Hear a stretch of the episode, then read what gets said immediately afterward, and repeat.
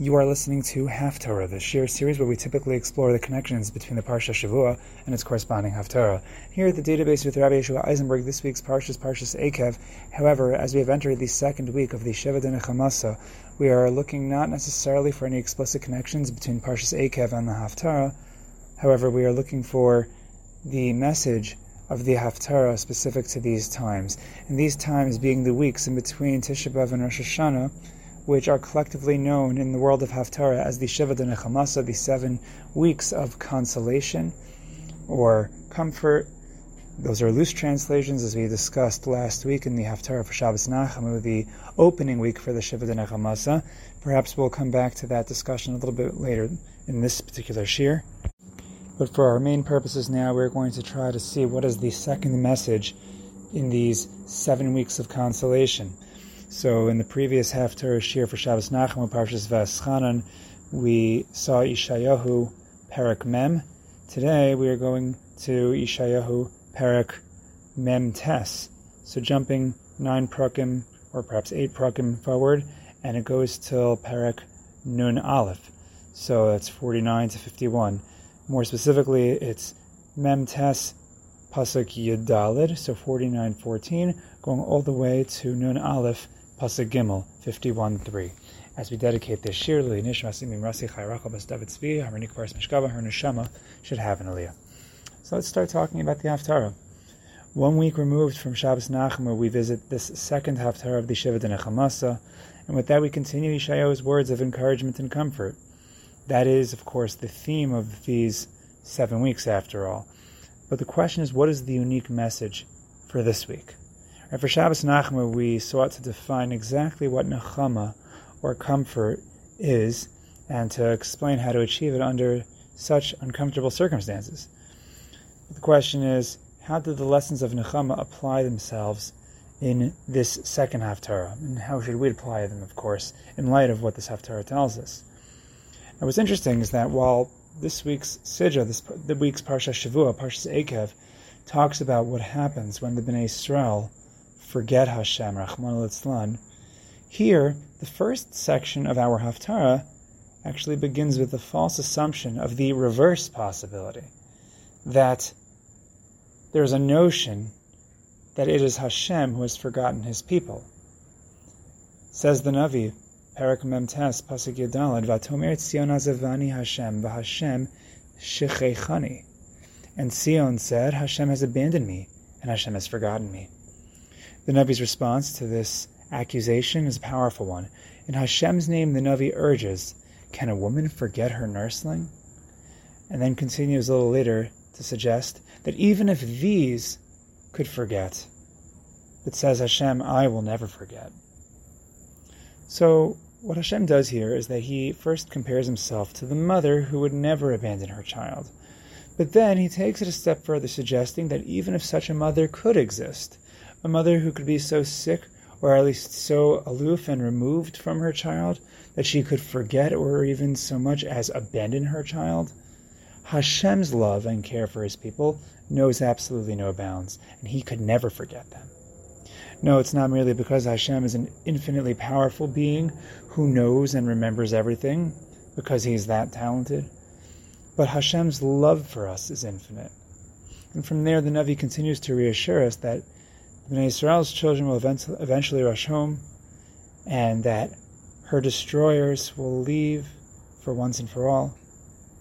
In that light, the Navi informs us that the once desolate and bereaved land of Israel will become crowded and fruitful, so that all will know that Hashem is the Savior and Redeemer, the Moshiach and the Goel.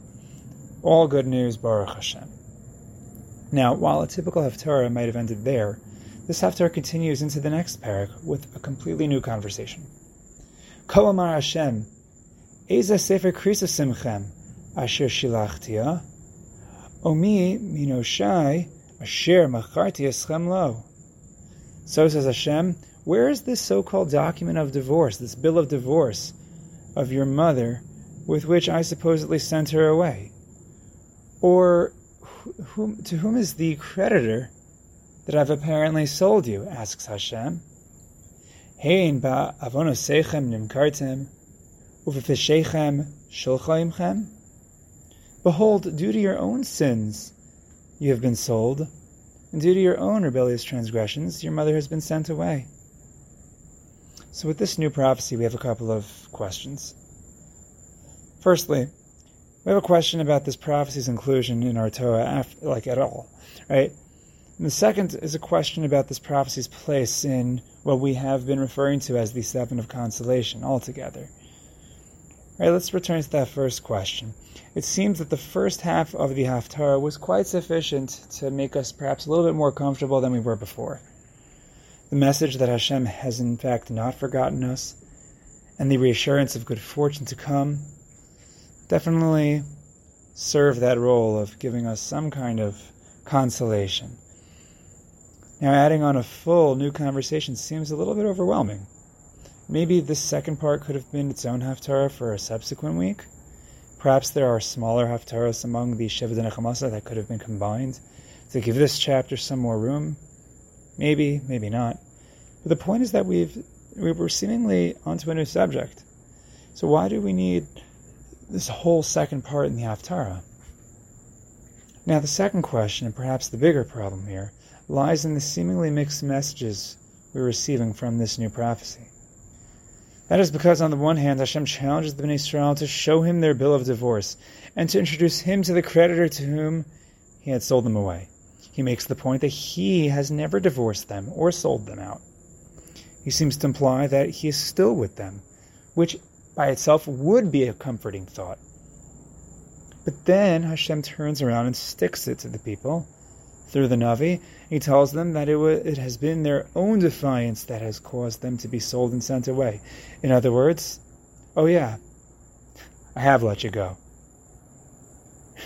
That, that, that, That's what Hashem is pretty much saying here. True, there's no bill of divorce or anything like that, but in fact, Hashem confirms the very fear that in fact he is distant from the Bnei Israel. Yes, it's their own doing. He blames us. It's our fault. But this statement is obviously not a comforting one. It's not comforting to consider the consequences of our actions, certainly when they're negative. So the question is how this prophecy, how, how does this prophecy even make it into the Shivat Nechamasa, if it doesn't sound very comforting at all? Moreover, as the Haftarah proceeds, the Navi continues what looks like a verbal onslaught, scolding the Bnei Israel for having failed Hashem. As in the very next line, Hashem asks why he even makes the effort to come out calling to the Bnei Israel when they don't even care to return to him. And all this could be true and definitely important for us to hear. Right? We, we know that in Haftarah, the Navi does not shy away from sticking it to us, giving us the criticism when we need to hear it. Certainly, we had that in the Telas de Paranusa, the three Haftarahs before Tisha B'Av, Shabbos Chazon.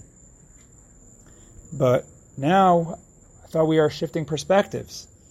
Right? The Navi meant it for each and every one of us that we have to hear the messages, take every word seriously, and yes, we're willing to hear out the Haftarah, but again, where is the comfort in the prophecy? As a segment of the Shiva Nechamasa, where is the consolation to be found in this seemingly uncomfortable and discouraging message? So, as for the question as to why this whole prophecy has been attached to the previous one for the purposes of our Haftarah, perhaps it is because, although they are two different prophecies, maybe their fundamental messages are really one and the same. Pretty obvious if one thinks about it just for a minute. In the first prophecy, Hashem responds to the nation's accusation that he has forgotten them and abandoned them. In the second prophecy, Hashem responds to the nation's accusation that he has divorced them or sold them away. In each prophecy, Hashem dispels the Bnei Israel's false claims to victimhood. So we say that no, Hashem has not forgotten abandoned, divorced, or sold anyone. Hashem has never left our side. In fact, as the Navi implies, if we have things correctly, we have forgotten Hashem and have abandoned Him. We have cheated on Him and have sold ourselves away. Obviously, this is all painful to hear, and at first glance, it is not very comforting. However, if we consider two points, perhaps this Haftarah's integral role in the Shevet Nechemasa will start to make a little bit more sense. Firstly, we have to consider the true meaning of Nechama, as we've explained it in the last Haftarah. Right, Nechama, although often translated as comfort or consolation, we have thoroughly explained has to mean something more fundamentally neutral, considering the obviously negative connotations of Nechama in various other places in the Chumash, uh, as it appears, for example, in Sefer Bereshis. Just to quickly review, we pointed out that the Torah says, "Vayinachem Hashem ki adam ba'aretz libo." There are a couple of different ways to read that pasuk. Al Pidrash, Rashi in fact does read that the words Vayinachem Hashem means that Hashem was comforted over the fact that He merely created mankind on earth and not with access to place themselves into the heavenly spheres, at which point they would be unstoppable. Hashem created man mortal. However, the pashut pshat read, which is also supported by uh, an alternative read from Rashi, is that Vayinachem Hashem means that Hashem had regretted having man having made mankind. Right there, we had to come to the resolution that Nechama neither means pure comfort nor regret, which of course are two completely opposite emotions. But the meaning of Nechama lies in what comfort and regret have in common. Both have connotations of second thought. Obviously, comfort in the positive, regret in the negative, but they both mean reconsideration. That means that to have nechama means to reconsider the situation and to give it a second thought. Now, if we understand nechama in this way, we can begin to understand nechama's place in our nerve striking haftarah. And that is because although the Bnei Israel have preconceived notions of their situation, the Navi debunks those notions and inverts them. The Bnei Israel feel that all hope is lost because they think Hashem has forgotten, abandoned, or perhaps divorced and sold them? And if Hashem had done all of those mean things to them, then yes, all hope would be lost. And perhaps sometimes, maybe often, we too feel as though Hashem has done one or all of these things to us. But says the Navi, think again, reconsider, the second thought.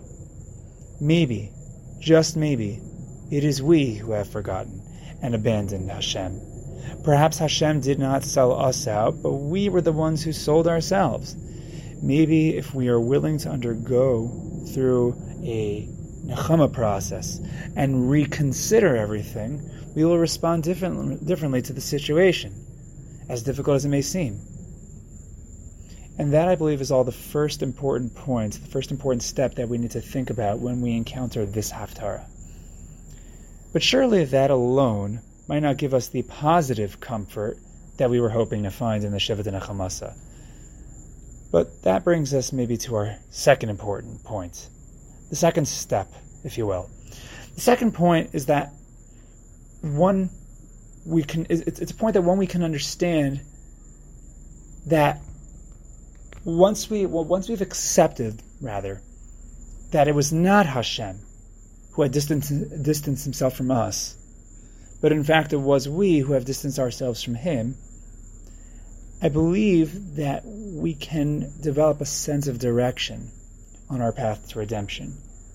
And it is exactly here where I believe the true comfort and consolation can be found. As we've also explained in the last Haftarah, Nechama does not mean that the situation itself has changed, but that our understanding of the situation has changed. Well, as for this situation, our understanding makes a big difference.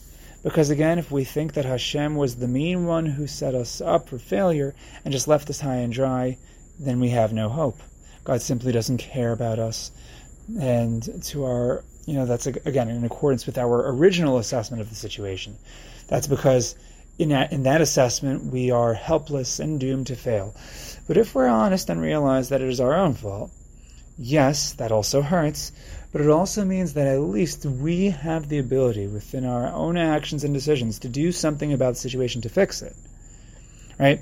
If it was our own actions that caused us to be distanced from Hashem, as the Navi tells us, then we have confirmation that our actions can also return us to Hashem. And although we weren't looking for explicit connections to the Parsha Shavua, I believe that this is actually one of the lessons of Akev, that our own actions have consequences. That is in fact what Akev means. Akev means consequences.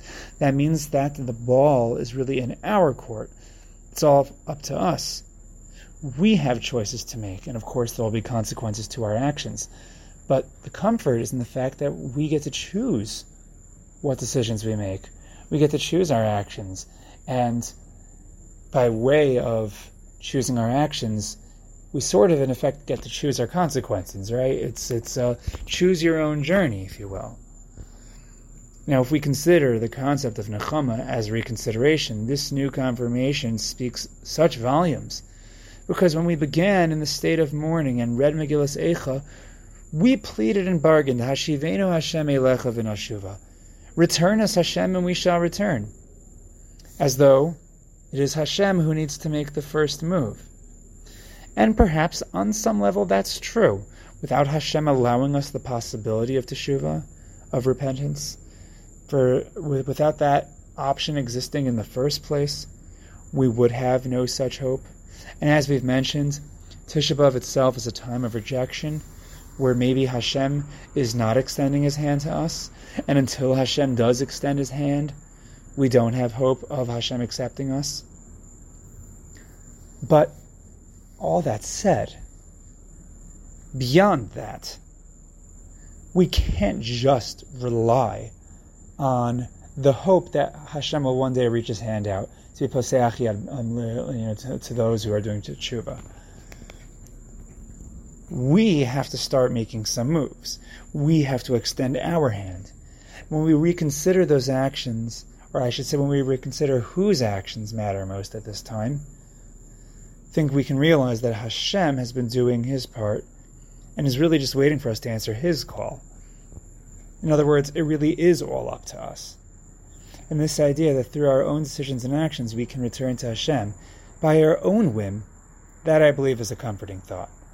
And yes, it requires personal responsibility and accountability, which are scary things. It does require us to take the blame sometimes, which intrinsically is not comforting.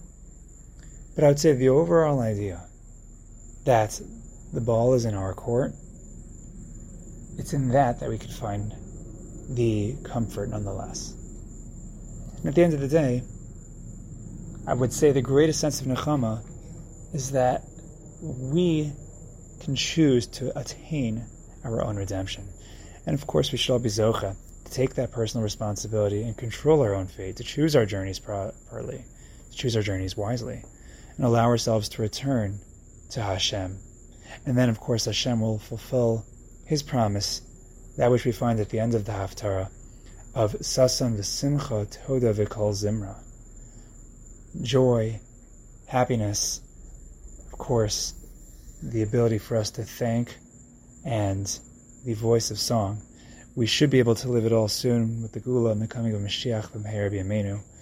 And of course, as always, if you enjoy this share and others like it on the podcast, and you want to partner with us with a sponsorship, if you have questions, comments, concerns, recommendations, or you want to join the Database Podcast WhatsApp group where you'll find links to every uploaded share and links to shiurim that I repost due to their relevance, then all you have to do is reach out to me at the database at gmail.com. That's the data then base, B-E-I-S at gmail.com. Until next time, have a wonderful rest of your week, wonderful Shabbos, and thank you for joining us here at the database.